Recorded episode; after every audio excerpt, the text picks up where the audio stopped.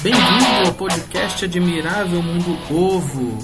Podcast que fala sobre as diferenças culturais entre países e, através dessa perspectiva cultural de se lidar com coisas de uma forma própria de cada cultura, busca despertar uma visão diferente de mundo para nós brasileiros.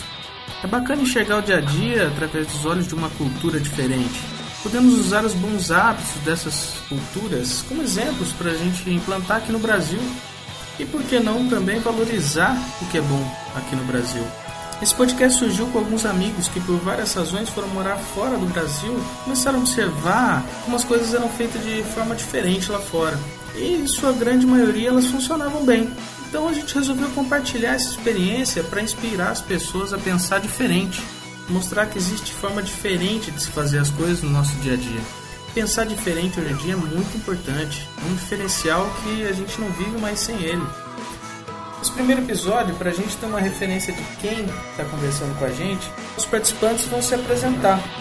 O meu nome é Leandro, eu moro aqui no Brasil, em São Paulo. A minha rotina é igual a de qualquer brasileiro médio: casa, trabalho, família, filhos e por aí vai. Mas o que eu quero mesmo saber é quem são as pessoas de fora do Brasil que vão trazer suas experiências para nós.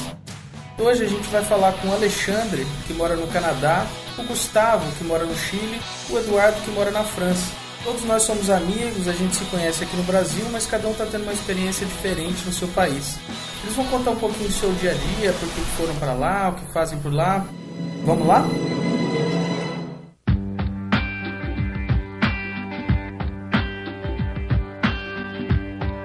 Eu sou Alexandre, estou aqui no Canadá. Eu sou formado em engenharia elétrica, tenho um bom tempo aí de, de, cadeira trabalhando como engenheiro, como coordenador, como gerente, como gerente de projetos. Tenho certificação PMP, fiz MBA, falo alguma coisa em português, estou aprendendo inglês. falo alemão, já aprendi espanhol, já esqueci, daqui a pouco esqueço português. Tô, tô, tô, tô me virando, tô me virando. Mudei pro, pro Canadá tem uns quatro meses, moro em Vancouver, trabalho numa empresa de grande porte aqui no Canadá em telecomunicações, sou gerente de projetos na empresa, trato com gerenciamento de projeto em fibra ótica e ampliação da rede de, de comunicação, principalmente a parte de backhaul. Trouxe minha família inteira para o Canadá, quando a gente decidiu vir embora, eu trabalhava numa empresa no Brasil, pedi demissão para poder vir embora, trouxe minha esposa com duas crianças, é, nesse primeiro momento minha esposa não trabalha, porque a gente resolveu que seria importante ela dar apoio para as crianças para que elas se adaptassem melhor. Então, minha esposa também está fazendo aula de inglês para poder melhorar a, a, comunicação dela e fazer uma inserção melhor culturalmente. Então, ela faz uma faz aula de inglês num grupo de apoio aqui a imigrantes, que é bem bacana também. A decisão de sair do país foi uma decisão bem difícil mas eu já pensava nisso desde meados de 2007, 2008, por causa da condição do país. É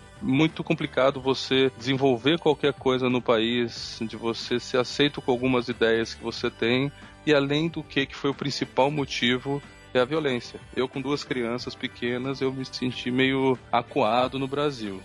Já morei em vários lugares no Brasil, Morei, sou nascido em São Paulo, já morei em Campo Grande, no Mato Grosso do Sul. Voltei a morar em São Paulo, já morei em Minas Gerais, onde eu fiz faculdade. Morei em Bauru por um período, quando eu trabalhava com uma empresa. E voltei a morar em, em São Paulo. Nesse período, eu fiz um intercâmbio para a Alemanha, morei um ano lá na Alemanha. E isso abriu bastante minha cabeça. Eu tinha aproximadamente 17 para 18 anos que me ajudou a pensar diferente e fazer com que meu desenvolvimento, não só profissional como pessoal, fosse diferenciado, porque sempre, todas as empresas que eu trabalhei, eu sempre indaguei a forma do, ah, vamos levando.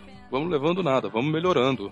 Essa é a minha filosofia. Até hoje é desse jeito, infelizmente, e você acaba tendo que mudar um pouquinho algumas coisas que você faz. O que eu fazia de legal no Brasil? Como eu tenho criança, ultimamente, não vou nem falar do passado, eu sempre ia muito para eventos. Morava em São Paulo, ia para evento, teatro. Eu fazia bastante coisa cultural, ia para casa de alguns amigos, amigos meio chatos, tipo Leandro, assim. Então eu ia para casa deles para a gente poder sentar, as crianças brincarem, a gente ficar discutindo coisas interessantes. A esposa do Leandro é uma pessoa também super inteligente que é legal de conversar, agradável de conversar. Então eu gostava bastante de sentar para conversar em lugares. Não ia para balada, nada disso. Quando muito, ia para um boteco sentar para tomar cerveja para conversar com as pessoas que eu achava pessoas inteligentes no ponto de vista não de inteligência de QI, de inteligência cultural, de inteligência de que poderia compartilhar alguma coisa comigo legal. Eu fazia muita atividade física no Brasil, corria, fiz muito tempo Muay Thai, então eu gostei sempre de fazer exercício, mas por causa da condição de insegurança no Brasil, eu estava parando de fazer isso. Eu não podia fazer de madrugada, ou seja, no começo do dia, porque era perigoso na região onde eu morava, morava na zona oeste de São Paulo. É, se eu fizesse no final do dia também não era agradável. Então essa, essas coisas fizeram me pensar na mudar do país.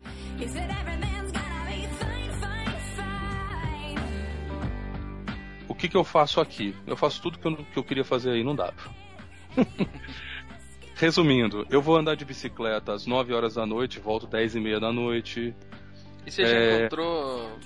Já encontrou gente na rua, assim, nesse horário que te pareceu estranho ou não? Tem, tem, já, tem.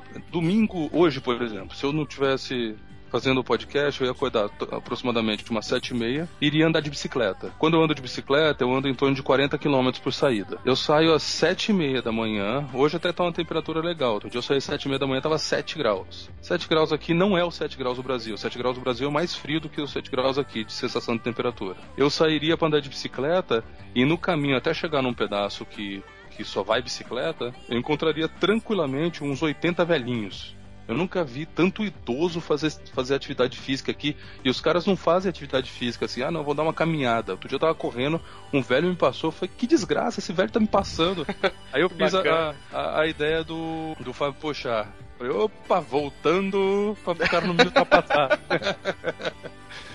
Mas eles são muito ativos, então encontro muita gente. A região onde eu moro, eu moro em Vancouver, só que aqui Vancouver, a região é muito parecida com São Paulo com relação às cidades, porque tem Vancouver, a parte metropolitana, e tem um entorno que seria North Vancouver, West Vancouver, Burnaby, Richmond, tem Surrey, tem as cidades do entorno que são cidades apoio a Vancouver, ou acho que até um pouco diferente. Acho que as cidades são. É, são mais importantes do que próprio Vancouver, que tem mais coisa nas cidades do que até em Vancouver. E eu moro em North Vancouver, que é uma cidade pequenininha, que é depois de atravessar a Bahia ali, que divide, eu moro ali. E aqui as pessoas fazem muita atividade física. Aqui o pessoal do até do Tour de France tem algum, alguns ciclistas que fazem o treinamento deles aqui, porque é uma região montanhosa, bem asfaltada, então dá para você pegar essas bicicletas de alta performance com pneu super fininho, speed, e fazer atividade. E o que me espanta mais é que as pessoas com idoso que eu falo, a partir de 70, 80, 85, os caras estão correndo na rua. Irritante. Eu quero ser velho igual ele.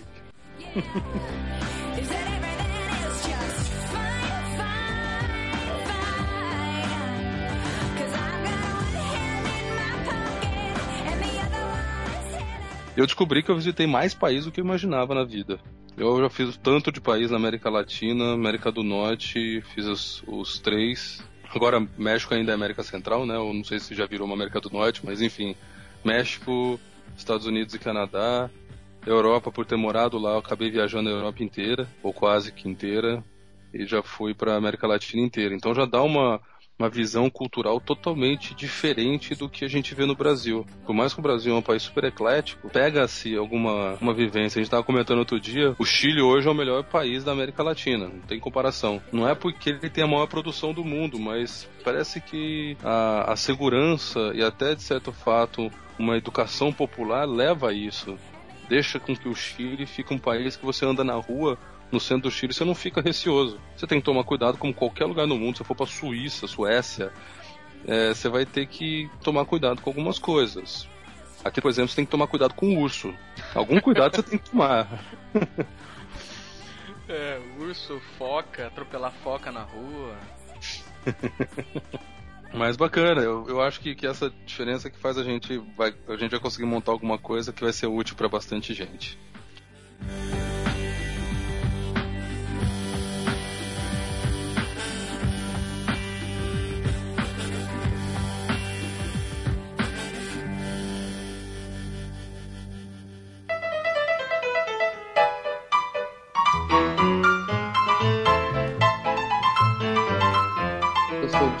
Aqui no Chile.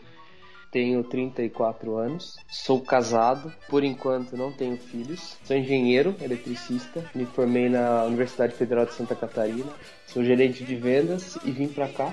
Trabalhava no Brasil numa empresa multinacional e essa mesma empresa me transferiu aqui para o Chile para cuidar da regional da América Latina que é baseada aqui no Chile.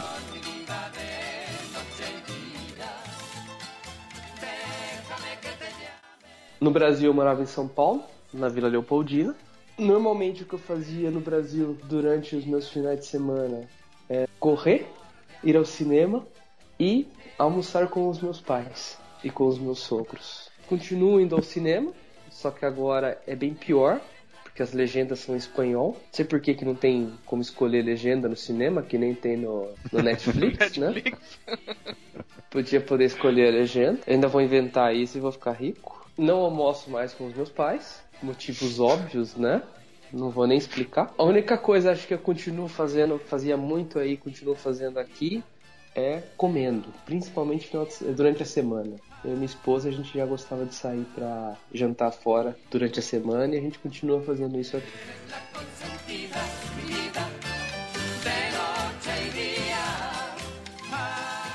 Semana típica aqui, três vezes na semana, segunda, quarta e sexta, levanto às 5 e meia para ir na academia. Tô fazendo a academia da Madonna. Uh, academia. É, da Madonna, chama Hard Candy. Acho que não tem, tem no Brasil tem uns ainda. Poster... Não, não tem no Brasil. Tem uns posters da Madonna e tal. Para ir trabalhar, pode acontecer três coisas, então isso varia muito no meu dia. A empresa aqui tem dois escritórios. Um deles fica próximo ao centro da cidade, então quando eu vou para esse, eu vou de metrô, tá? Então eu pego o metrô aqui perto de casa, ando 500 metros, pego o metrô, três estações, mais 500 metros, estou na empresa. Então demora 15 minutos. 15 minutos, mais ou menos. Exato. Às vezes eu vou pro outro escritório da empresa. Esse fica longe, fica uns 40 quilômetros de casa. Aí eu tenho que ir de carro. Ou eu vou para um cliente. Então, quando eu tenho muita reunião no cliente, eu acabo ou indo direto pro cliente ou ficando em casa e indo pro cliente mais tarde. Uma coisa interessante é o horário. Então, a entrada aqui, se você chega no escritório às 9 horas da manhã, você é o primeiro a chegar, porque não tem ninguém antes disso. Que era diferente do Brasil. No Brasil, você chegava às 8, as pessoas estavam começando a chegar. Aqui, começam as pessoas a chegar às 9 horas. Então, normalmente, o horário de trabalho é das 9 às 6 e meia. E o almoço, uma hora, uma hora e meia. Depende de onde você vai almoçar. Um problema muito grande do Chile é serviço. Aqui você vai num restaurante, é um absurdo o tempo que demora. Eu já desisti de pedir café, por exemplo. Então, porque me estressa, porque você já comeu, aí você quer ir embora, coisa que você fazia em São Paulo, que é pedir, cara, me traz um café e a conta, o cara não vai te trazer, porque são duas atividades, ele não consegue processar, tá? Ele vai te trazer o café e depois você vai ter que falar, cara, a conta, como eles falam aqui, ao tiro. Ao tiro quer dizer meia hora. Ao tiro tá? seria rapidinho. É. é que, mais ou menos quando você pede a comida, você já tem que pedir o café. Mas se você fizer isso, cara, eu gostaria muito de chegar num restaurante e falar, cara, eu vou comer isso, depois você me traz um café e já me traz a conta, tá? traz tudo junto. Da tela azul, cara. Pã, o cara não sabe o que faz. Tá? O cara não sabe o que ele faz. Então você tem que, que respeitar. Por isso, quando você vai almoçar fora da empresa, Normalmente você vai demorar uma hora e meia. Não tem como você demorar menos.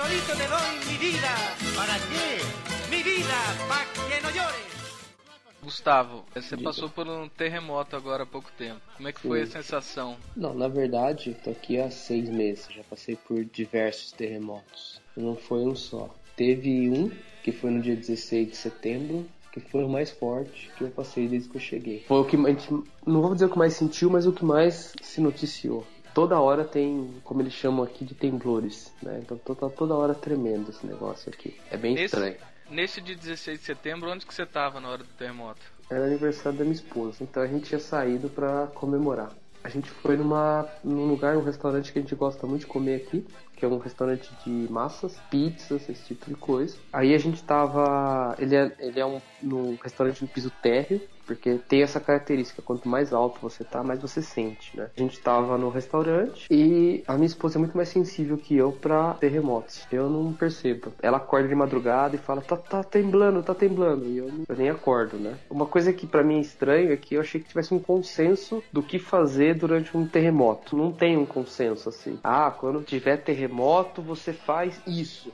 Ninguém conseguiu nunca explicar o que, que eu tenho que fazer durante o terremoto. A única coisa que, que, que já foi consenso que eu já ouvi é a hora que tem, eh, começar o terremoto, abre a porta, porque senão pode travar a porta, né? E aí você não consegue sair de casa. E não dorme pelado, porque no meio do terremoto você não acha suas roupas. Então são as únicas duas coisas que eu já ouvi como consenso. O resto, cada um fala uma coisa. E nesse dia lá no restaurante, o que, que rolou? O pessoal aí a gente tava lá. não, não tava. Aí a gente tava no restaurante e aí a Amanda começou a falar assim: Eu acho que tá temblando. Eu falei: Não, deve ser só. O piso era de madeira. Eu falei: Não, deve ser o pessoal andando no piso, deve estar tá fazendo movimento. Antes, quando a gente chegou aqui, tudo a gente achava que tava tremendo até você acostumar o que, que é um terremoto, o que, que é realmente estar tá tremendo porque tem carro passando, é, é, você demora um tempo para acostumar com esse tipo de coisa. Então eu falei, não, não deve ser nada. E aí começou a tremer mais forte. No que começou a tremer mais forte, é, é, estranho, porque cada um tem uma reação, tá? Tinha uma mulher que ela começou a gritar e sair correndo. Tinha um cara do nosso lado que tava comendo uma pizza e continuou comendo uma pizza, tá? Ele nem se mexeu. A gente, a gente levantou da mesa, tinha um garçom do nosso lado, a Amanda perguntou pro garçom o que, que a gente faz? A gente corre, vai lá para fora? O cara falou, não, é melhor você ficar aqui dentro do que você ficar lá fora. Até porque a saída do restaurante tava entupida de gente. Era uma saída, era um corredorzinho estreito. Quando a mulher começou a gritar, falando: tá temblando, tá temblando, muita gente saiu correndo. Então era até perigoso você ir pra, pra saidinha que tinha. A gente ficou em pé do lado da mesa e ele começou a tremer. Durou mais ou menos, acho que uns dois minutos. É muito longo. Dois minutos tremendo parece muito tempo. Não caiu nada, não, não fez nada, justamente porque a gente tava no piso térreo. Esse terremoto do dia 16 de setembro, algumas pessoas mais sensíveis sentiram até aqui em São Paulo, né? É, tava, chegou até São Paulo, exatamente. Quanto mais alto, mais você sente. E depois de um terremoto, você tem as réplicas. Então a gente ficou uma semana, mais ou menos, que tinha 20 réplicas por dia.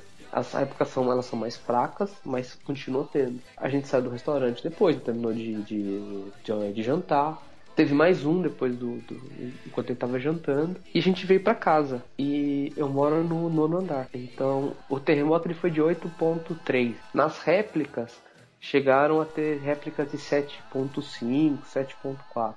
Eu senti muito mais as réplicas porque eu tava no nono andar do que eu senti o terremoto mesmo porque eu tava no, no piso térreo. Então tem muito de quanto você sente, tem muito de, de onde você tá. Tem gente que tá no, tava no metrô, não sentiu. Quem tava no carro não sentiu. Tem alguns lugares que você, entendeu? Você não sente. Existe um prédio aqui chamado Costaneira Center. É o prédio mais alto da América Latina. Ele tem 80 andares. Tinha gente que tava lá em cima, no porque tem um mirante lá em cima. O cara que tava lá em cima teve gente que desmaiou de tanto que, que balançava o negócio, entendeu? Até porque então, esse é... prédio ele tem um, um sistema ele tem um sistema, exatamente. terremoto que é tem que tremer mesmo, né? Tem que balançar. É, eles é. falam isso. Então vai balançar porque os prédios têm que balançar. Por isso que você sente quando está aqui em cima. 647 moradias ficaram destruídas, em torno de 1.183 famílias ficaram sem energia elétrica e 2.400 sem água. Não, no, no Chile, tava comentando só do Chile. O problema foi na costa, porque aí você teve o tsunami que vem em seguida ao, ao terremoto. E foi o tsunami que fez mais estrago. A onda entrou e muitas casas caíram, muita gente ficou desabrigado, teve gente que morreu. Então aí você teve o problema do tsunami. E tem aviso de tsunami aí na praia? Na praia tem. Quando você tá nas cidades costeiras, você tem plaquinha indicando para onde vai, você tem simulado de tsunami. Então, isso sim, para tsunami eles treinam. É, uma vez eu tava em Antofagasta, que é no norte do Chile, é. E no último dia que eu tive, que eu tava lá, teve simulação de tsunami. O pessoal sabe o horário que vai ser, começa a tocar sirene, vem uns helicópteros sobrevoando baixo a cidade, todo mundo tem que subir a um determinado patamar na cidade, porque a cidade ela fica entre o mar e a cordilheira. É, é uma faixa mesmo. estreita de terra, isso tocou a sirene e todo mundo tem que subir depois de uma determinada rua que já é um patamar considerado seguro para o tsunami. Agora, o que, o que é perverso do terremoto é que você nunca sabe quando vai acontecer. Então, por exemplo, eu sei que essa semana tinha um tufão programado para o México. Isso, Patrícia. Né? Patrícia, Patrick. Foi o maior dos últimos, acho que 200 anos. É uma coisa absurda. É. Exatamente. O, o, não que o tufão ele seja mais simples do que um terremoto. Só que um tufão você prevê e se prepara. O perverso do terremoto é que agora eu tô falando com vocês e pode começar a tremer. Então você nunca sabe quando é que vai ser. E a sensação, porque eu já tinha visto vídeo na internet, já tinha visto esse tipo de coisa, já tinham falado já como é que era. E inclusive confesso que quando eu cheguei eu queria sentir um pra ver como é que era, né? Porque você vê na TV e fala, oh, deve ser legal esse negócio, né? É, a sensação é muito ruim, é uma sensação muito ruim. Porque é uma sensação total de impotência, você não tem o que fazer.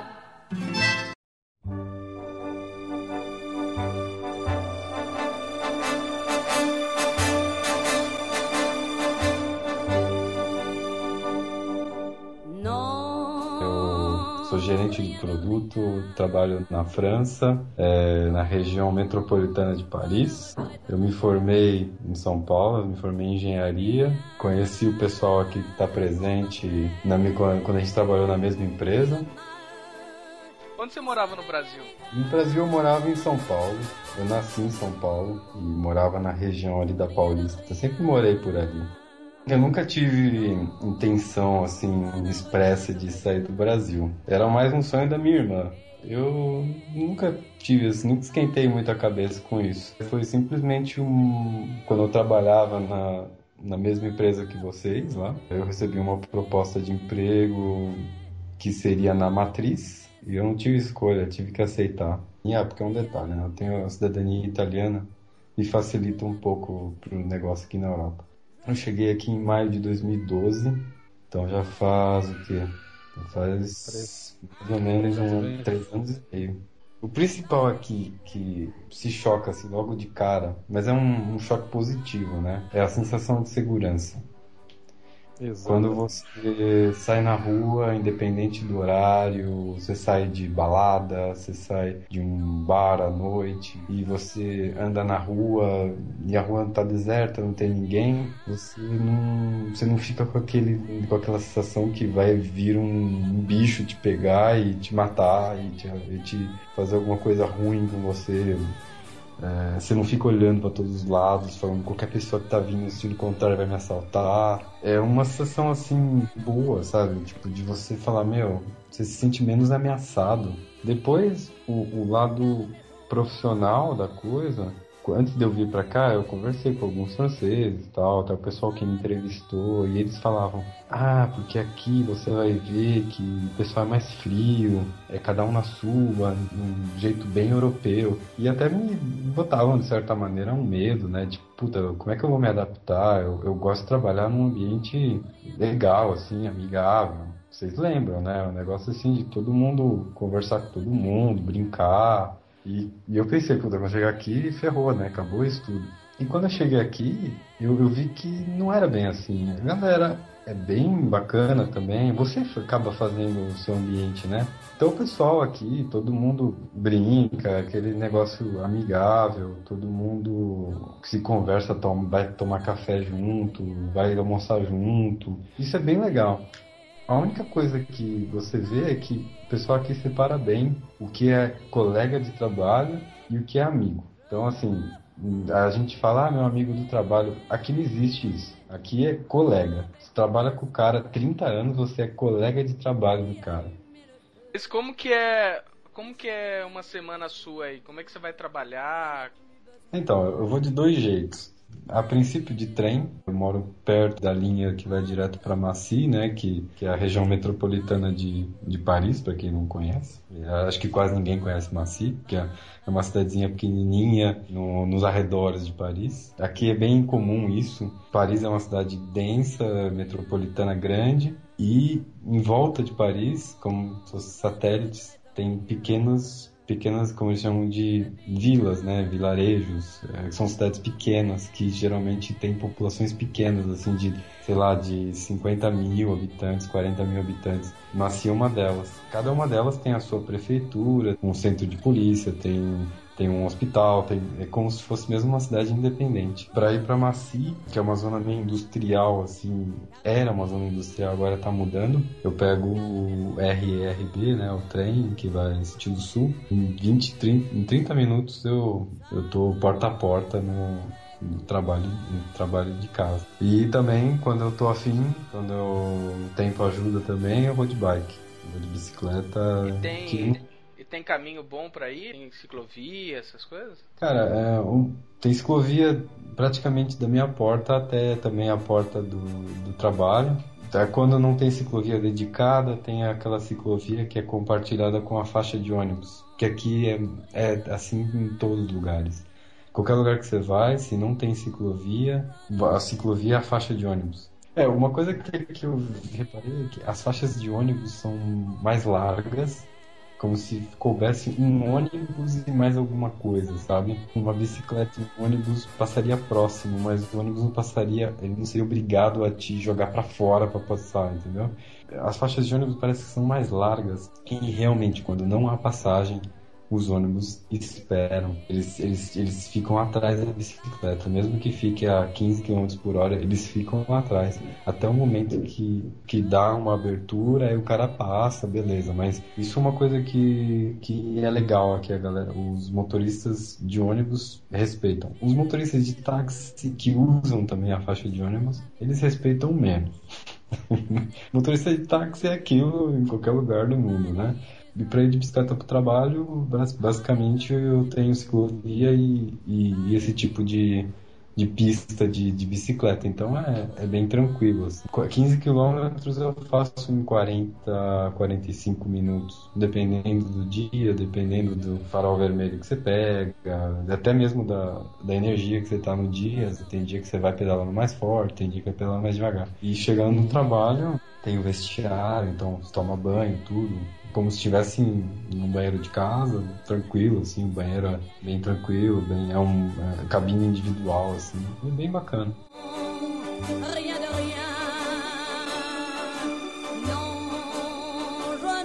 No Brasil, chegava 8 da noite, tava o escritório com todo mundo, tinha telefone tocando, nego fazendo reunião.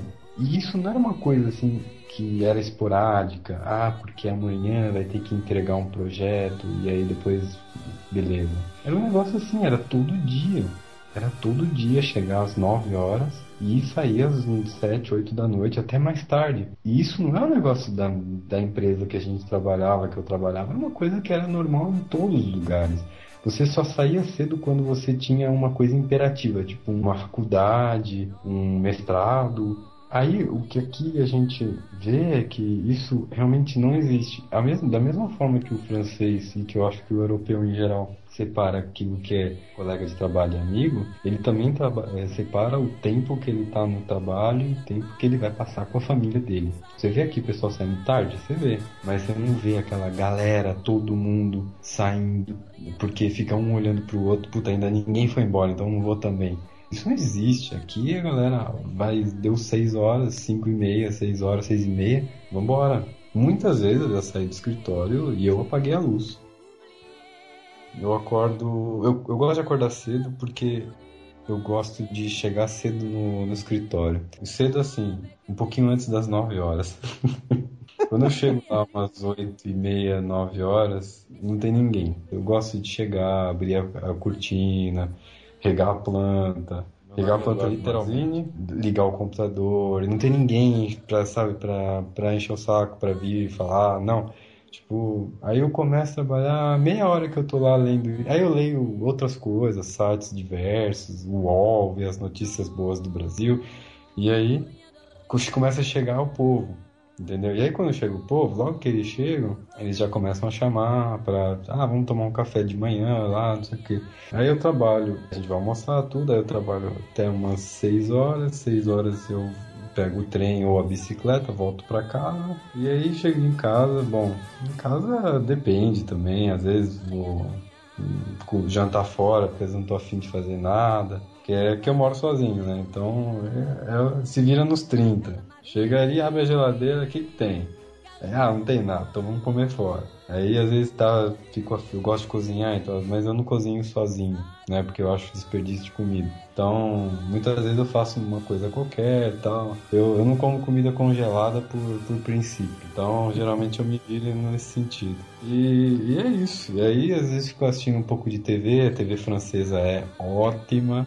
E às vezes assisto uns vídeos no YouTube, às vezes assisto uns Netflix, algumas porcaria assim, ou gosto também de, de, peguei um pouco o hábito de ler assim tranquilo, assim no, no silêncio, sem, sem TV enchendo o saco. Então varia assim, varia. É, basicamente é, é assim.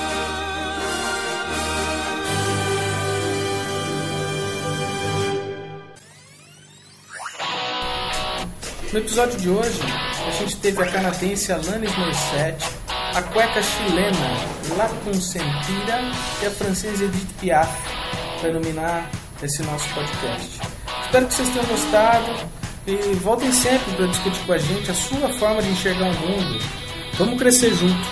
Um abração. Tchau, tchau.